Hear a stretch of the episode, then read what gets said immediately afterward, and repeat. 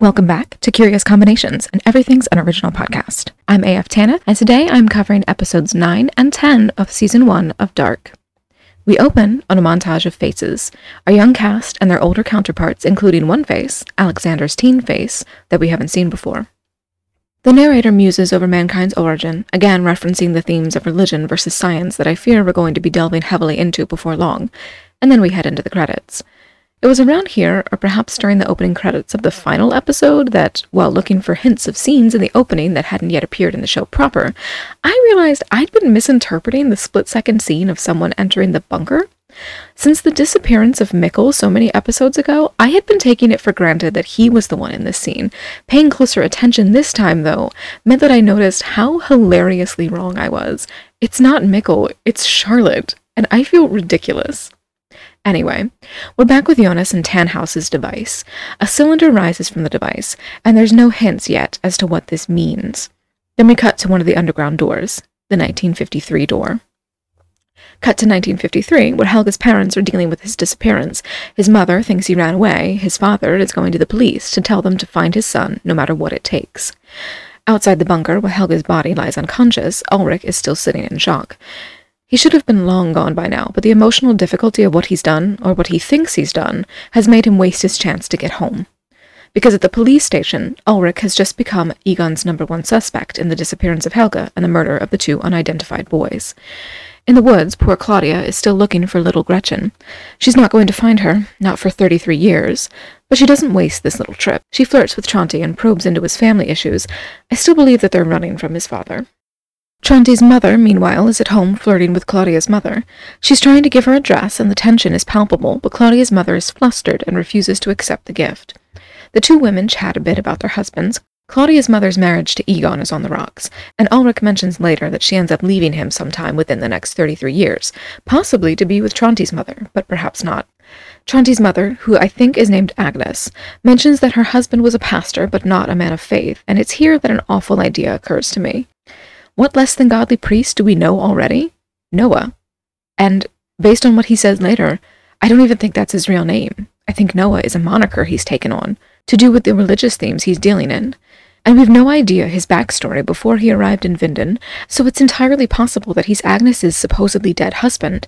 But if he is, and if that makes him Tronte's father, that would make Noah related to most of our primary cast here. It would tangle the web of Winden even more. If Noah is Tronte's father, then he's Ulrich's grandfather, Mikkel's great-grandfather, and Jonas's great-great-grandfather. Not for the first time, I have to ask, is everyone related in this crazy town? Speaking of Noah, he's having a chat with Helge's mom. She alludes to Helge being conceived by rape and that he may not be her husband's child. It's an awful situation, and I feel really bad for her. But worse, at least in terms of this show trying to make my head spin around in circles, is that I'm worried that Noah's presence in this scene could be even more sinister than I realize. I'm not sure how villainous a character he's intended to be. Does this woman know who raped her? Would she recognize her rapist and Helge's potential father? Or was it a complete stranger, someone who hid their identity from her? Could it have been Noah? Is there any chance that Helge winds up working with Noah in the future because Helge is Noah's child? Given what happens to Helge in the next episode, I don't think that's the most likely answer. I think Helge winds up working with Noah purely because Helge ends up being pulled into the wallpapered bunker when older Jonas tries to destroy the wormhole. But this scene leaves me half suspecting that both Tronte and Helge are Noah's children, and that complicates things a lot more. Through Helge, that would pull Peter and Franziska and Elisabeth into the Noah bloodline with, I suspect, everyone descendant of Tronte, which would make Franziska and Magnus's romance another case of surprise incest. They'd be what, second cousins? Definitely legal, and definitely not any significant genetic risk. But if it turns out to be true, I just have to ask, what the fuck is it with the show and incest? Is this a purposeful reference to all the incest going on in Abrahamic mythology? Or are the writers just having a laugh? In any case, Egon finds Ulrich walking much too casually back toward the cave. Ulrich takes off upon seeing him, cementing himself as the single most suspicious person in town. And unfortunately for him, Egon figures out that he's headed towards the caves. Egon cuts him off and he tackles him, and Ulrich is so close to getting into the caves, and possibly back to 2019, when Egon pulls his gun. Honestly, he should have accepted the possibility of getting shot and just run for it. Getting shot on the way to 2019 possibly even dying on the way to 2019, would have been a better outcome than getting trapped and labeled insane in the 1950s. Egon's angry questions reveal to Ulrich that he's been misunderstanding how time travel works here. He only thinks he's changed things, but he hasn't. This time loop remains stable, and I don't know if there's any way to destabilize it. Fortunately, he's smart enough to figure out that the boys still being dead and dumped in 1953 means that he failed to kill Helge. Unfortunately, there's nothing he can do about that now. Not only did he fail to make it back to 2019, now he's on his way to a 1953 prison cell at best, and an asylum at worst, because Egon thinks Ulrich is an absolute madman, which of course he would. I have no idea how Ulrich is possibly going to get out of this, which makes me afraid that he won't. If he stays trapped in 1953, we may never see him again. He's already in his early 50s, I think. There's a good chance he'll die before 1986, and there's no way he'll still be kicking in 2019 if he has to time travel the slow way, if you know what I mean. But in the bunker where Ulrich left him, Helge lies in a pose a bit reminiscent of Da Vinci's Vitruvian Man. That's perhaps not meaningful, but I did notice it. In any case, Helge wakes covered in blood, and then we cut back to Jonas's machine. The second cylinder rises, and we're on to 1986. A man in a mask runs through the woods. He's got a gun, which I find ominous, and the actor looks like a cross between Harry Styles and Charlie Heaton, which I find hilarious. In the caves, we see the door leading to 1986. At the school, Katerina and Hannah talk about Ulrich's imprisonment. Hannah checks to make sure that Tiedemann did not reveal her as the informant, and we get a hint of Hannah's motive in all this. It's implied, and this is fully psychopathic, that Hannah accused Ulrich of raping Katerina so that Katerina's mother would force her to break up with him. I really don't have words for how batshit crazy that is, but it does seem like exactly the kind of thing a 14 year old with no morals or empathy might do. Hannah clearly did not think through the possibilities here. This is a very immature decision. There was always a chance that Katerina wouldn't defend Ulrich or break up with him. She might have caved to the pressure to co-sign Hannah's accusations, and who knows what would have happened to Ulrich then. A couple years of juvie, maybe? A couple years of prison? Shipped off to a military school? I don't know much about the German legal system, but this could have gone very differently if Katerina had told Egon what he wanted to hear.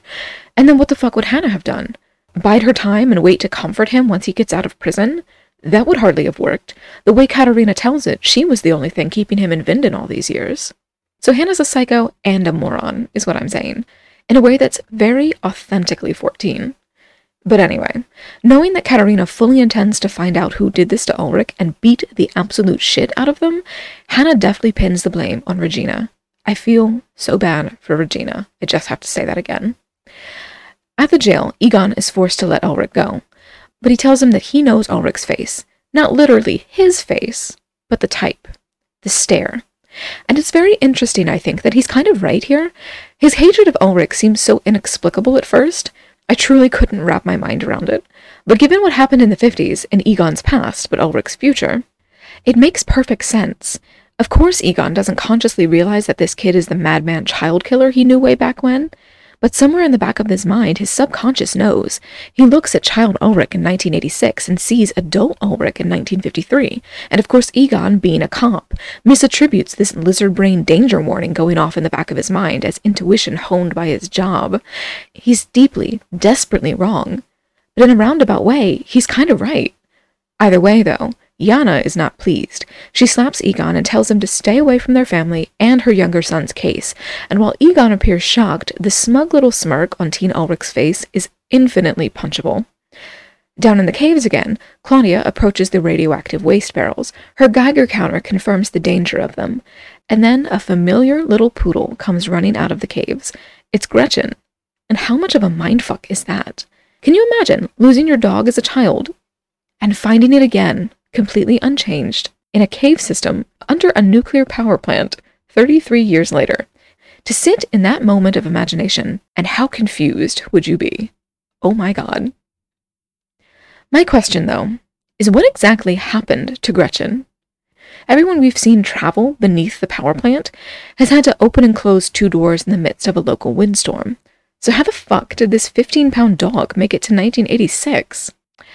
At the hunting blind, Ulrich and Katerina are smoking and snuggling, and Ulrich jokes that Egon thinks he's the Antichrist, given the potential connection that I think there may be between him and Noah, who the show has set up as an Antichrist figure himself.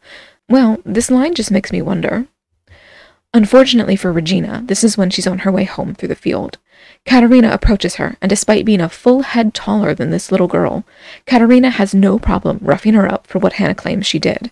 Now, to be fair to Hannah here, while noting that Hannah absolutely does not deserve any fairness, Hannah didn't actually tell Katerina that Regina definitely did it.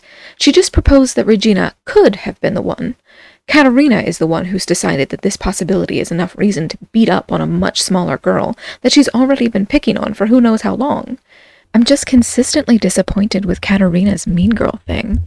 And later we'll get to see that she still has this propensity toward bullying violence in her when she's an adult, even after 33 years of opportunities to mature into a better person. Luckily for Regina, the German version of Jonathan from Stranger Things, actually young Alexander, makes a sudden appearance. He's got no qualms interfering on Regina's behalf, and more importantly, he's got a gun to back him up. And I think it's very telling here that Ulrich lets Katerina face this gun wielding stranger almost entirely on her own. Alexander might be the type of guy who defends women he doesn't know, but Ulrich isn't even the kind of guy who'll defend women he does know. He barely even tries to stop Katerina from beating up Regina, and I must again emphasize the significant size difference between these two girls. They're not in the same weight class. This is not a fair fight. This is not justice. This is barely even vengeance. This is mostly just bullying. Regina can't defend herself from Katerina, not effectively. Ulrich, though, could have easily restrained her, and chose not to. Thank goodness, then, for Alexander. Though if I were Regina, I wouldn't trust a stranger with a gun, no matter how heroic he momentarily seemed.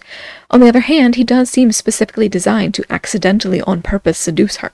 Not only does he swoop in to play hero, but he provides her with an opportunity to play nursemaid a moment later, when he collapses and reveals that he's been shot.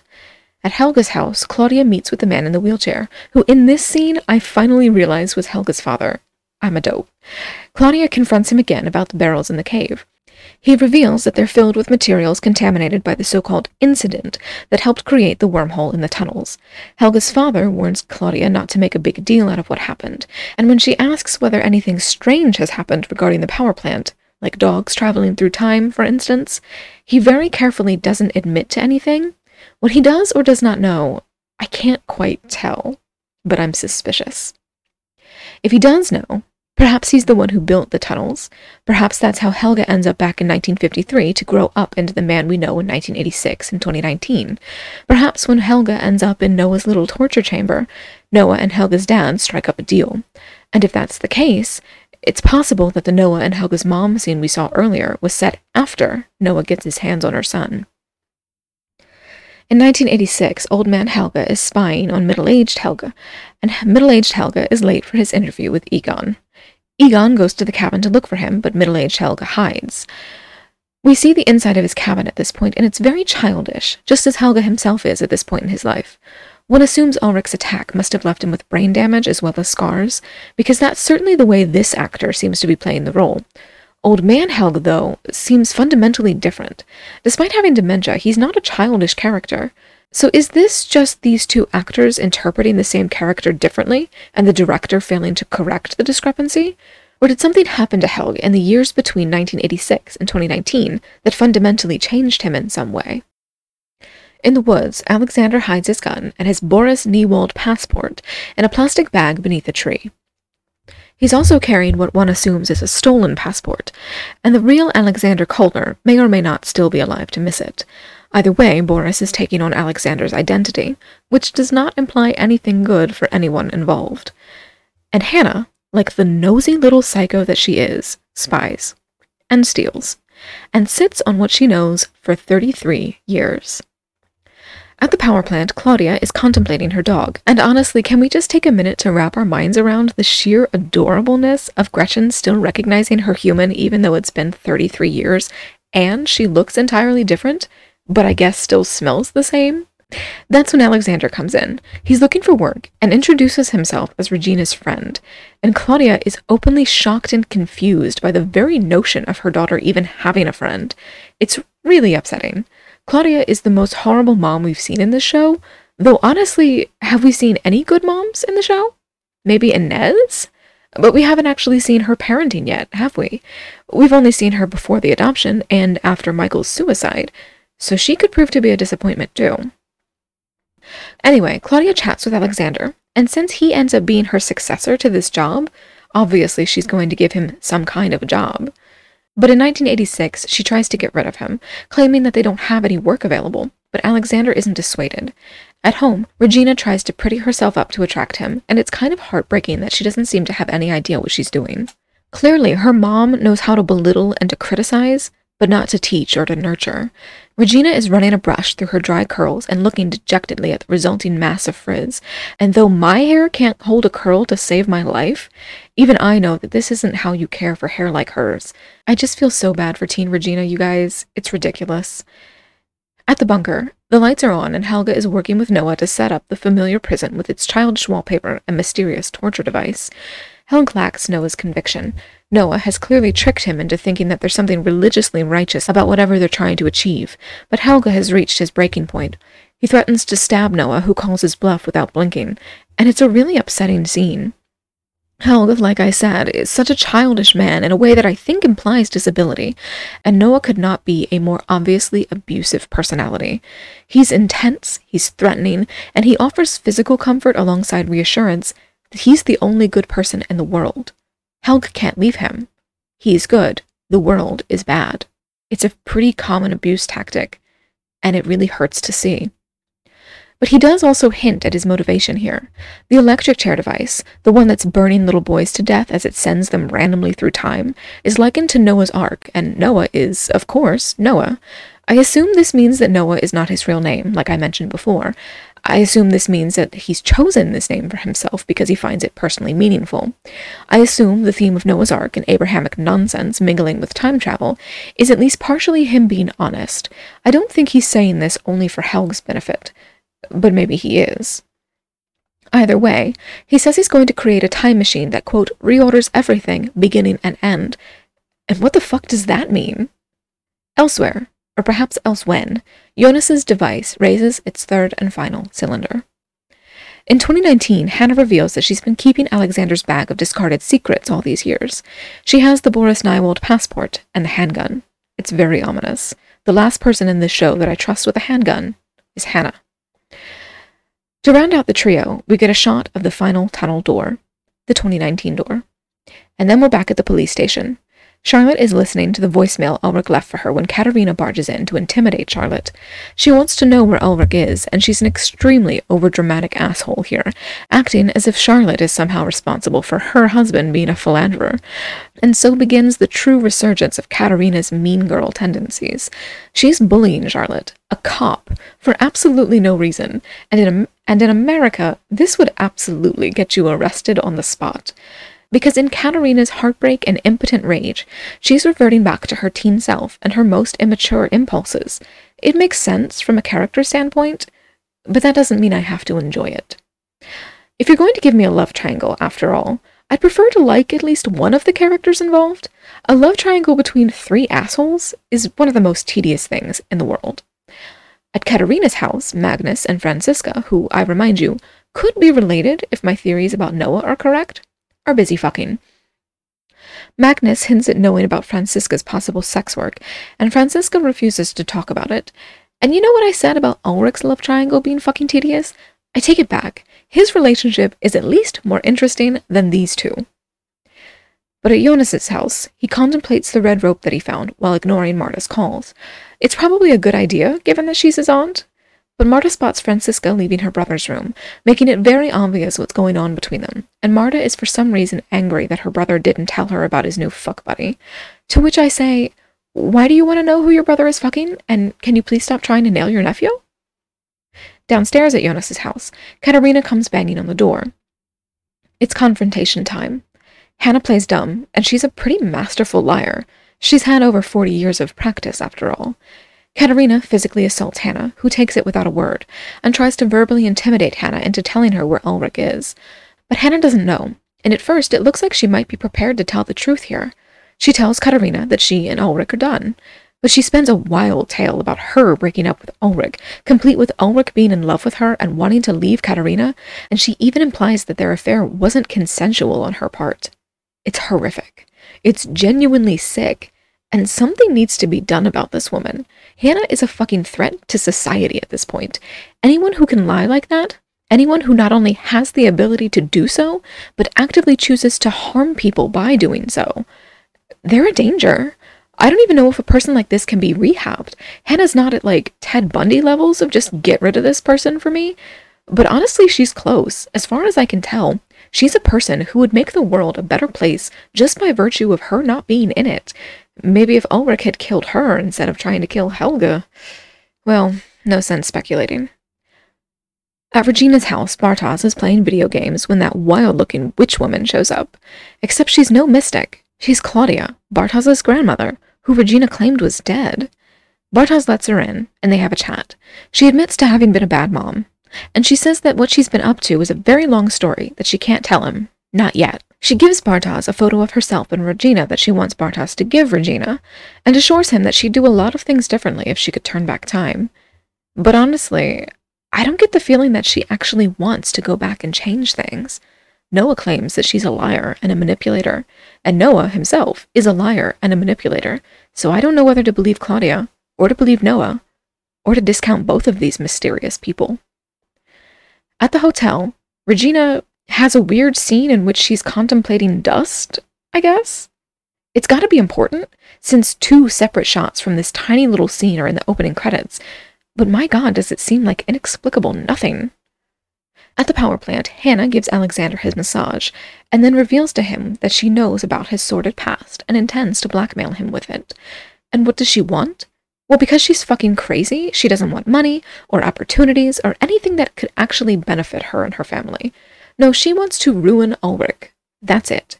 He won't fuck her anymore, so she's going to ruin him. To which I say, too late? Ulrich's already ruined his life in a way that I suspect he won't be able to undo. You missed your chance. Back in his yellow rain slicker, Jonas returns home to find Martha waiting for him. She wants to know what's going on between them. He's hot, then he's cold, and what the entire hell is he playing at? She kisses him. He insists that it's wrong and that he's no longer interested, and the poor girl is so visibly confused. I feel so bad for these kids, and honestly, their will they won't they relationship is the most interesting relationship the show is offering right now. Not that they have any real competition. It's not a high bar to clear. At the power plant, Alexander calls Eye Patch Guy, who I think is named something like Voller, but he's looking for dirt on Ulrich. And Eye Patch Guy reveals that he's involved with the illegal and improper disposal of the nuclear contamination. So he is part of a conspiracy, just not the one that I was expecting.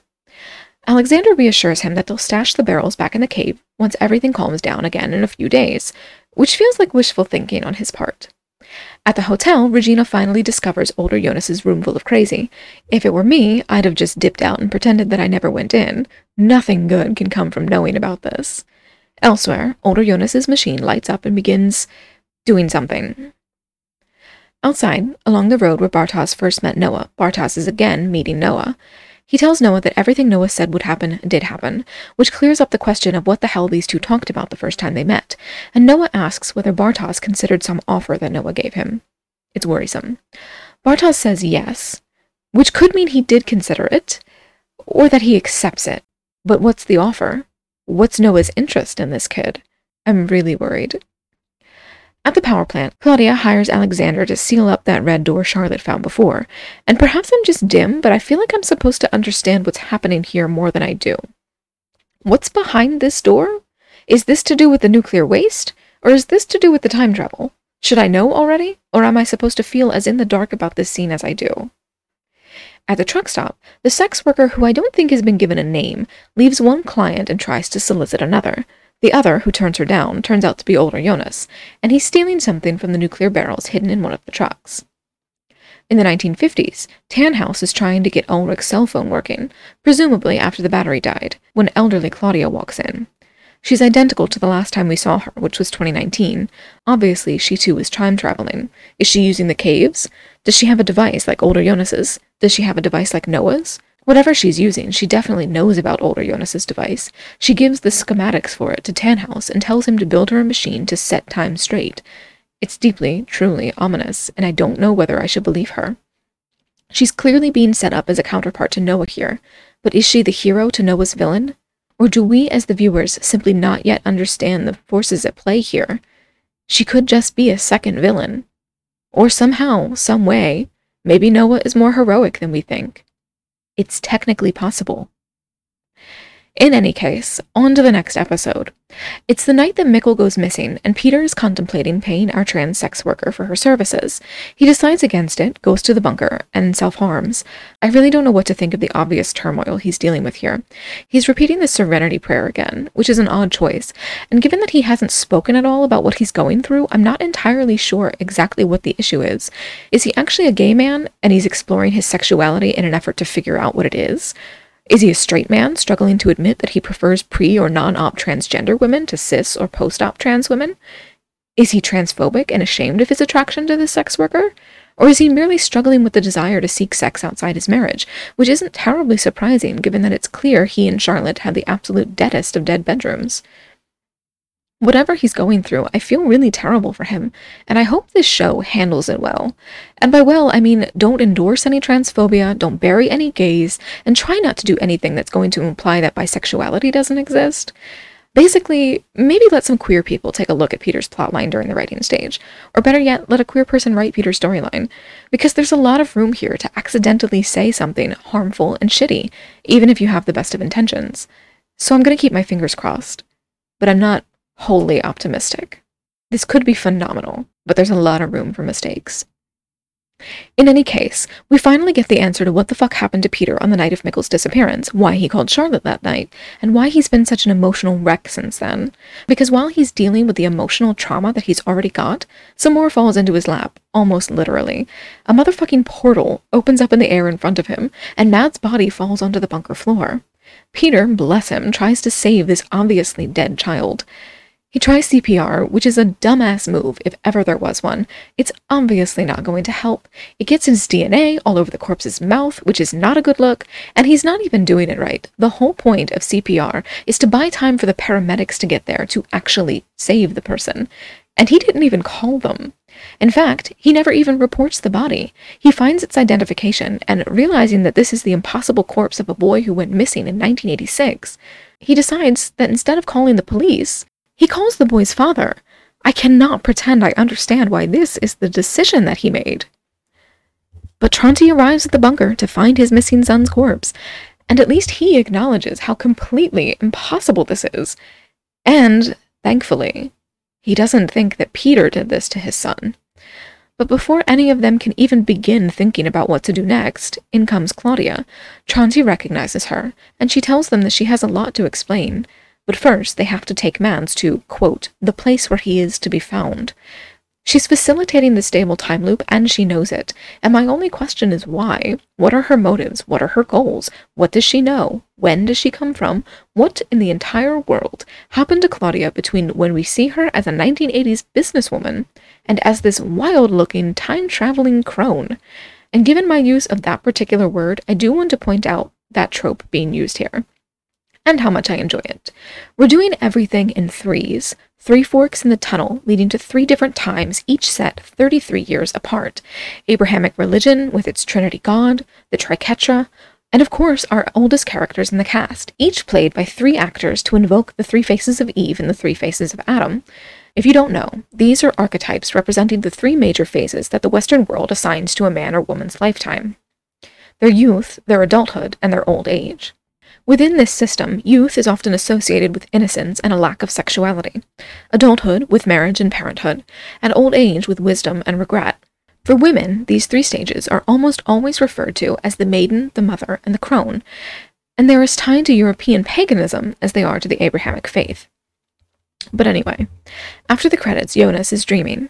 It's a false awakening featuring someone, Mikkel, putting his hand on Jonas's shoulder. Jonas wakes, frightened, and throws away his medication. Given that we don't know precisely what his medication is, I can't be specific when I condemn this, but this is a truly awful trope in media, and it's as common as it is harmful. There is nothing wrong with taking medication. Many of us could not function without it. That does not make people who take medication weak or less than. Medication is a tool like any other. And depending on what medication you're taking, do not stop taking it without consulting a doctor. That could be dangerous for your health. Most importantly, though, don't flush it down a drain on an impulse. Going off medication should never be an impulsive decision. And you shouldn't put your meds in the waterways anyway. At Martha's house, she's apologizing to Bartosz. She's trying to tell him that she cheated on him and kissed Jonas, justifying her irrational actions thanks to the trauma of losing Mikkel. She's right, everything she's done is a perfectly reasonable trauma response, and Bartosz does seem to forgive her. I hope. At the old folks' home, Charlotte discovers that Helge is missing. He does this often, wandering away like dementia patients so often do, but he always comes back. This time, though, he didn't. And though Charlotte is worried that Ulrich could have done something to him, and in a way she's right, Helge, as she knows him, is in 1986, sleeping in the same blind where Jonas slept and where Alexander met Regina. In 2019, Jonas confronts Ines about what she did and did not know. She gives him the letter that Michael left for her, shocking Jonas and confirming my theory. It's the exact same letter that was left for him, the one he burned a few episodes ago. Jonas is confused, but not yet ready to reckon with the reality that the man who talked him out of saving Mikkel is his own future self. In any case, this version of Jonas is still hung up on the idea of rescuing Mikkel from the past. He asks Ines why she didn't save him, given what she knew. He throws his tangled family relationships in her face, namely that his mother is unknowingly fucking his grandfather, and that he's been making out with his aunt. And then this poor baby breaks my entire fucking heart. There's nothing wrong with them, he says. There's something wrong with him. He is what's wrong. Ines tries to tell him that things happen for a reason, but that's not what he needs to hear. That's not going to get through with him. That's nothing. That's not helpful. This kid, the way he's talking right now, even the way his older self acts in the future, just like Regina is a fundamentally self destructive and self harming character, and just like Peter seems to be a fundamentally self hating character, Jonas is a fundamentally suicidal young man. He doesn't care that saving Mikkel will probably erase him from time. He doesn't care that trying to destroy the wormhole in the caves will probably either kill or erase him. He doesn't care that a fixed world won't include him. He doesn't care whether or not he exists. It's a really familiar type of depression for me, and I just want to give this poor baby a hug and tell him all the things that I know from experience he desperately needs to hear when he's having this kind of a crisis. And in the past, his father, too, is breaking my heart. Mikkel wants to go home to his own time and his own family, but he doesn't articulate it that way. What he says is that he wants to wake up from the nightmare he's found himself in. And if I were Jonas, I too would be perfectly willing to sacrifice myself to save him. A part of me wonders if it might not just. And a part of me honestly wonders if that might not be the ultimate answer to this. With everything so complex and so tangled, maybe resolving this plot is just a matter of finding the right thread to cut so that the entire knot collapses. But which thread is the right one? Jonas doesn't save Mikkel, not in this season at least, and dark time travel doesn't even seem to leave room for the possibility of changing anything, so where are we going with this? Especially given what we see at the end. We're not there yet, though. Right now, it's 1953, and Ulrich has just discovered that the man arresting him is Egon, who made his life so miserable in the 80s. They have some choice words for each other. Egon still thinks that Ulrich is a Satanist, despite the fact that the most well known form of modern Satanism won't even be established for another 16 years, and Ulrich rubs it in that Egon's wife is going to leave him sometime soon. At the high school back in 2019, Bartosz confronts Jonas. He makes a good point. Jonas stood him up a few days ago, and to add insult to injury, he stood him up to go steal his girlfriend. But he takes it vastly too far. He initiates a fight that Martha has to break up. And then he tells Jonas to never return to the school, which is fully deranged. Bitch, this is his school? And who the fuck made you the hall monitor? You can't tell another child that they can't come back to school? Huh? But in 1986, older Jonas returns to Tannhaus to see if his device has been repaired. It's not, but Tannhaus has learned something about his own version of the device. It needs the cell phone that Ulrich left behind in order to work. It's a total paradox. He could only complete this device by seeing Jonas's version, which only exists because he managed to complete the device. The device, in other words, brings itself into existence, and I worry that this is a metaphor somehow for one or more of the relationships in the show. Jonas's family line is already so tangled up, and I suspect that Noah might be the start of it. But what if even that bit of tinfoil is somehow less crazy than the truth? What if it goes a step further than what I think it does? What if Noah isn't the beginning of the relevant people in the lineage? What if the lineage isn't even a tree, so much as another loop? What if Jonas and Ulrich and Mikkel's whole family's existence is its own paradox, like this device? What if Jonas and Ulrich and Mikkel, and maybe even Noah, only exist because they exist? What if Noah turns out to be a descendant of Jonas, as well as an ancestor? What if Jonas and Ulrich and Mikkel and Noah's line begets itself? But that's tinfoil upon tinfoil at this point, and I'm probably just losing my mind. Maybe. I guess we'll see. In the meantime, Jonas is adding radioactive cesium to the device, and it's all very technobabble. More grounded than a lot of technobabble, I'll grant you, but still, technobabble is one of the reasons I don't tend to vibe with sci fi. Jonas leaves Tannhaus with the device, and he avoids Tannhaus's questions about what the future is like. Jonas merely says that he hopes to change it. And again, I don't actually think such a thing is possible. Noah says later that Claudia is tricking him, and I don't know if he's right. I don't know if Claudia is involved, but I definitely think that Jonas is horribly misguided. What he's trying to do, I don't even think it's possible. In 2019, Charlotte is talking to Peter about Helge's childhood kidnapping. Peter again tries to tell Charlotte about what happened with Mads, but she doesn't have a second for him. I feel so terrible for Peter, I really do. This marriage is clearly all wrong for him, for any number of reasons, and I want so desperately for him to free himself from this. In 1986, middle-aged Helge returns to the cabin to find old man Helge waiting for him. Middle-aged Helge doesn't recognize his older self, not even when old man Helge tries to explain to his younger self that Noah is a manipulator and a liar, and definitely just using him. Also, he's evil, which is a strong word, but could be reasonably accurate depending on what it is that he's trying to do. In any case, I'm really interested to know how Old Man Helge came to this realization.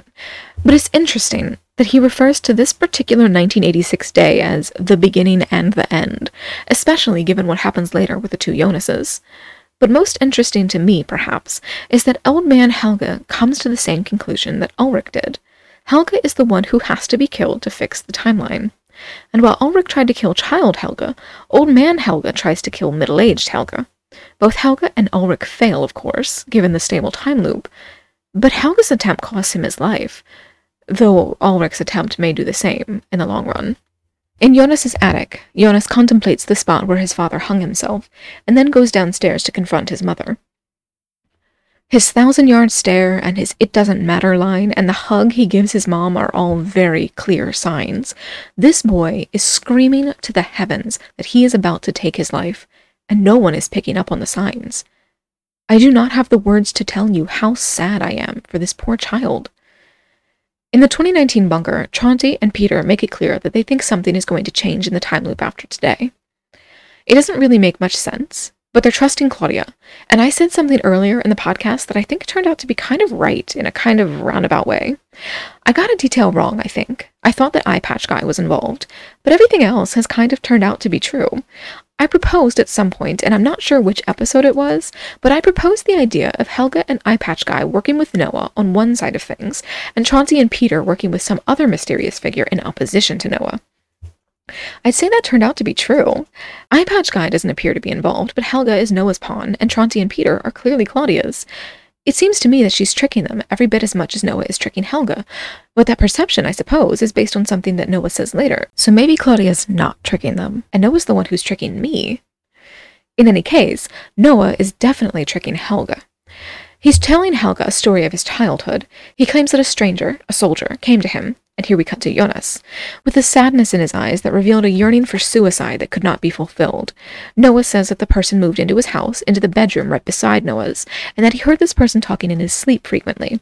Nothing is in vain, he said one night. Not a single breath, not a single step, not a single word, not pain, an eternal miracle of the one. Noah didn't get it, and neither do I, but I do think he's referring to Jonas here, especially given what we see at the end of this episode.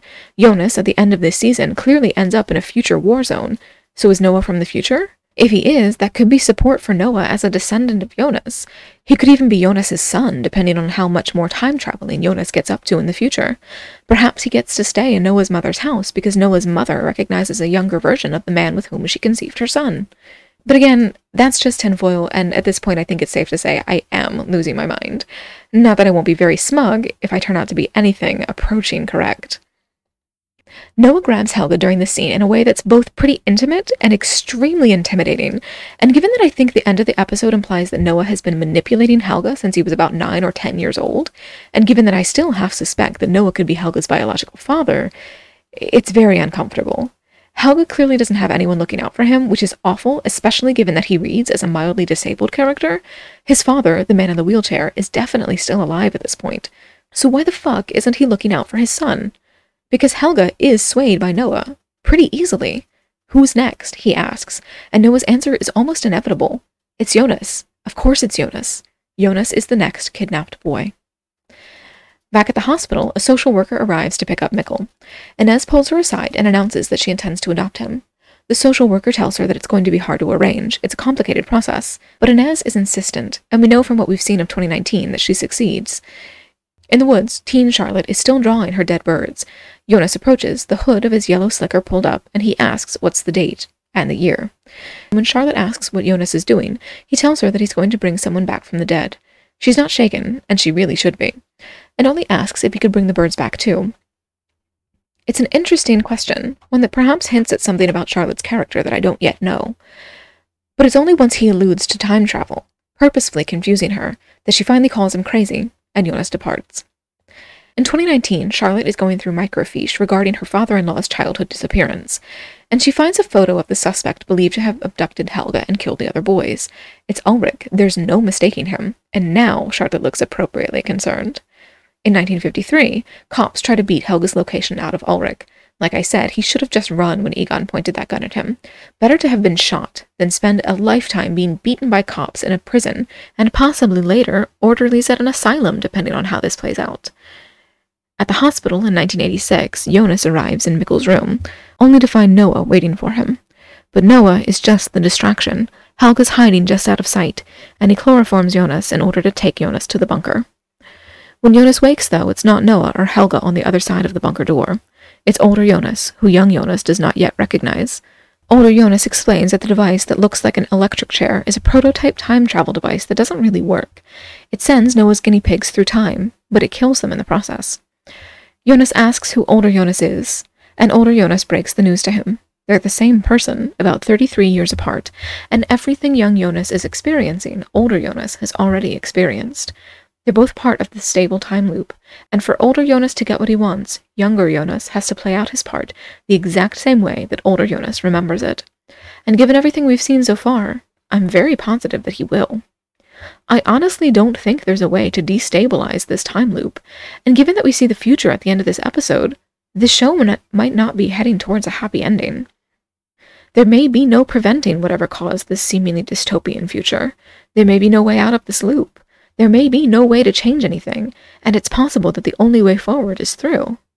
In any case, we're about to finally get our answer on the question of Helge's accident.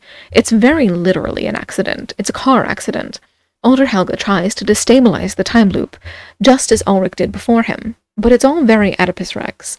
You might know what the future is going to be, but you cannot prevent it. And trying just means that you're going to help it come true. Older Helge slams his car into middle aged Helge, killing his older self in the process, but leaving his middle aged self to keep playing out his life exactly the way it happened. Perhaps if older Helge didn't have dementia, he would have known that this is a futile plan. Back in 2019, Peter finally just texts Charlotte to come to the cabin, and we resume our conversation between Noah and Bartosz. Everything is about to begin, he says. Jonas will attempt to destroy the wormhole, which will, in a sense, create it. Just like the machine, it's a paradox. The machine brings itself into existence, and so does the wormhole in the caves. And everyone, or so says Noah, is a pawn in these events. There are, he claims, two groups fighting to control time travel good and evil, light and dark. Noah claims to be the good and the light, but if he's the light, I'd hate to see the dark. And Noah seems to agree with me there. The others, he claims, have lost their humanity, Claudia among them. She's using older Jonas like a puppet, according to Noah, and he hands Bartosz his book with the triquetra symbol on the cover. We will free humanity from its immaturity and pain, he says, which is probably the most ominous thing I've heard on this show so far, but it's the passing on of the book that catches my eye. If my crackpot theory about Noah being Jonas's son or grandson or something like that is wrong, is there a chance that Noah could be Bartosz? is this scene actually Noah indoctrinating himself? Because just a few scenes ago, we saw Noah telling Helge that they had to go after Jonas based on what he reads in this book.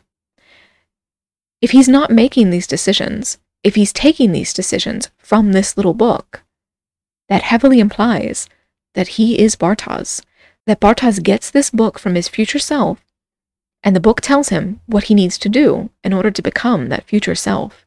Again, the circumstances create themselves. But down in the tunnels, Jonas turns on the device and waits for the wormhole to be destroyed. He sits down beside the machine, beside the portal that opens, and sees the familiar specter of his father, once again covered in some mysterious black liquid that I have no idea what to make of. In 2019, Charlotte descends into the bunker to join Peter. I suspect they're going to see something terrible, given what's about to happen in the past versions of the bunker, but what are they going to see? As the lights flicker, we're given a montage of our entire cast spread throughout time. Jonas's device is causing an enormous earthquake around town, and Regina and Alexander see an enormous portal open in the woods. In an undisclosed time, crone Claudia stands alone in the woods and reaches out her hands as ash begins to rain down. In the bunker, right above the tunnels and the caves, Helge waits in 1953 and Jonas waits in 1986. A portal opens in the bunker for both of them, connecting them across the span of time, and they reach out for one another, which I think is a terrible idea. And I think I'm right. It appears as if they're both pulled through. We get a repeat of that Helge centric opening from a few episodes back, the one where he wakes bloody faced in the wallpapered version of the bunker. But Jonas doesn't appear to have been pulled through to 1953, nor does it appear that he's been taken to a different version of 2019. According to the people he meets, he is in the future, possibly 2052, but possibly even beyond that, and I can only assume that the next season is going to see Jonas become the sad eyed, suicidal soldier that Noah was talking about. But at least that means we'll probably get some answers out of Claudia along the way. I hope. In any case, this show and its time travel and its stable loops make my head spin in the most delightful way. I'm really enjoying it. I'm really, truly enjoying trying to piece together all the different little pieces of this wild jigsaw puzzle. It, it's a ton of fun, and I have theories left and right. I'm really enjoying speculating and analyzing, and I'm just very satisfied overall with this show. It's very well done, it's pretty well acted, and I'm very satisfied with it. There are a few complaints that I have here and there, but it's very minor things, and a lot of it is things that I worry that they could go wrong with in the future, not that they've done anything wrong with now. So, with this first season all completed, I'm very satisfied with this viewing experience. I really enjoyed this show, and I'm very, very thrilled to have been told to watch it. I'm so pleased. The show wasn't at the height of my list of things to watch until, of course, I put up the Patreon poll, and this just so happened to be one of the options. And that is how I tend to find a lot of my favorites lately. Before I had anyone really voting on the polls, it was me checking out things that I knew had blown up on Netflix Midnight Mass, Squid Game, Umbrella Academy.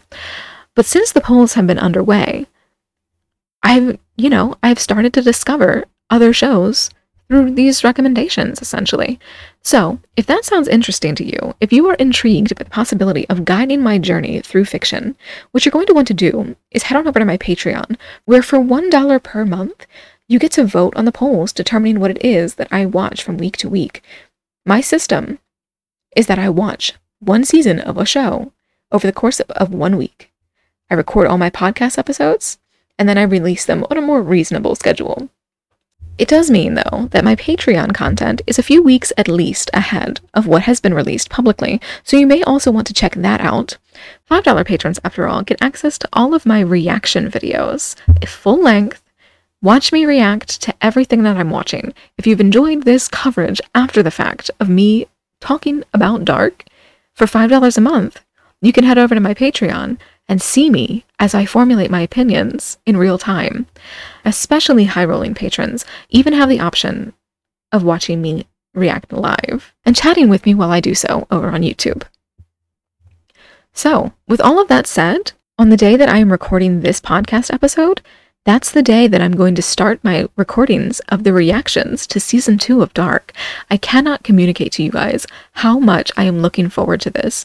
I haven't heard any spoilers about what's coming, but I have heard a hint of an opinion, not a solid opinion, I don't know for sure if my perception of this opinion is even accurate to the opinion, but someone whose opinions I tend to respect and I tend to agree with has said that she really enjoyed the show up until probably around season three, maybe more specifically the end of season three. From the impression that I got of her viewing experience, she very much enjoyed the show until it came towards the conclusion of the show. And the conclusion of the show she wasn't as satisfied with. I don't know to what degree she was disappointed, and I don't know to what degree I'm misunderstanding her opinion anyway. Again, I really don't want to spoil myself. So I'm trying to come into this with no expectations. I have very much disagreed with her on other things. So I'm hoping that maybe one of my theories, of course, is that maybe it is a bad ending. Maybe it's a sad, bittersweet at best, or outright dark. Maybe the show is called Dark because it has a dark ending. I don't know. Maybe it's a dark ending. And we're coming up on a sad ending that would upset a lot of people. And maybe she didn't like that. I love a bad ending. I love a sad ending. I love an ending where things don't work out. I love a horror story where the monster is still there. I love a horror story where, you know, you find out that it whatever you were trying to do didn't work. I love that. I love that kind of a twist. Um, it's not always especially well done, and I don't enjoy it when it's not well done. But if it's well done, I really like it. The Mist, for example, one of my favorite endings. It's brutal, but it's beautiful. So, if we are coming up on a dark ending for Dark, I won't be disappointed. But like I said, I'm very interested to get there as quickly as I can. And of course, I am going to be doing Dark Season 2 this week. I'm going to be watching all eight episodes over the course of this week and if you are interested in watching along with me, check out the Patreon. And if you're interested in voting to make sure that I get to watch Dark Season 3 next week, go over to the Patreon. And I thank everybody for listening. I really do. If you've enjoyed this podcast, then you may want to head over to your favorite podcast app and leave a rating and a review. That would be very much appreciated. And beyond that, maybe tell a friend. Otherwise, just keep listening. I hope you keep enjoying. Send me any feedback you have. I'm really enjoying podcasting so far, and I hope that listeners are going to be enjoying this, my efforts too. So, with all of that said, I'm going to be back very, very soon with my coverage of the opening two episodes of season two of Dark, and I cannot wait.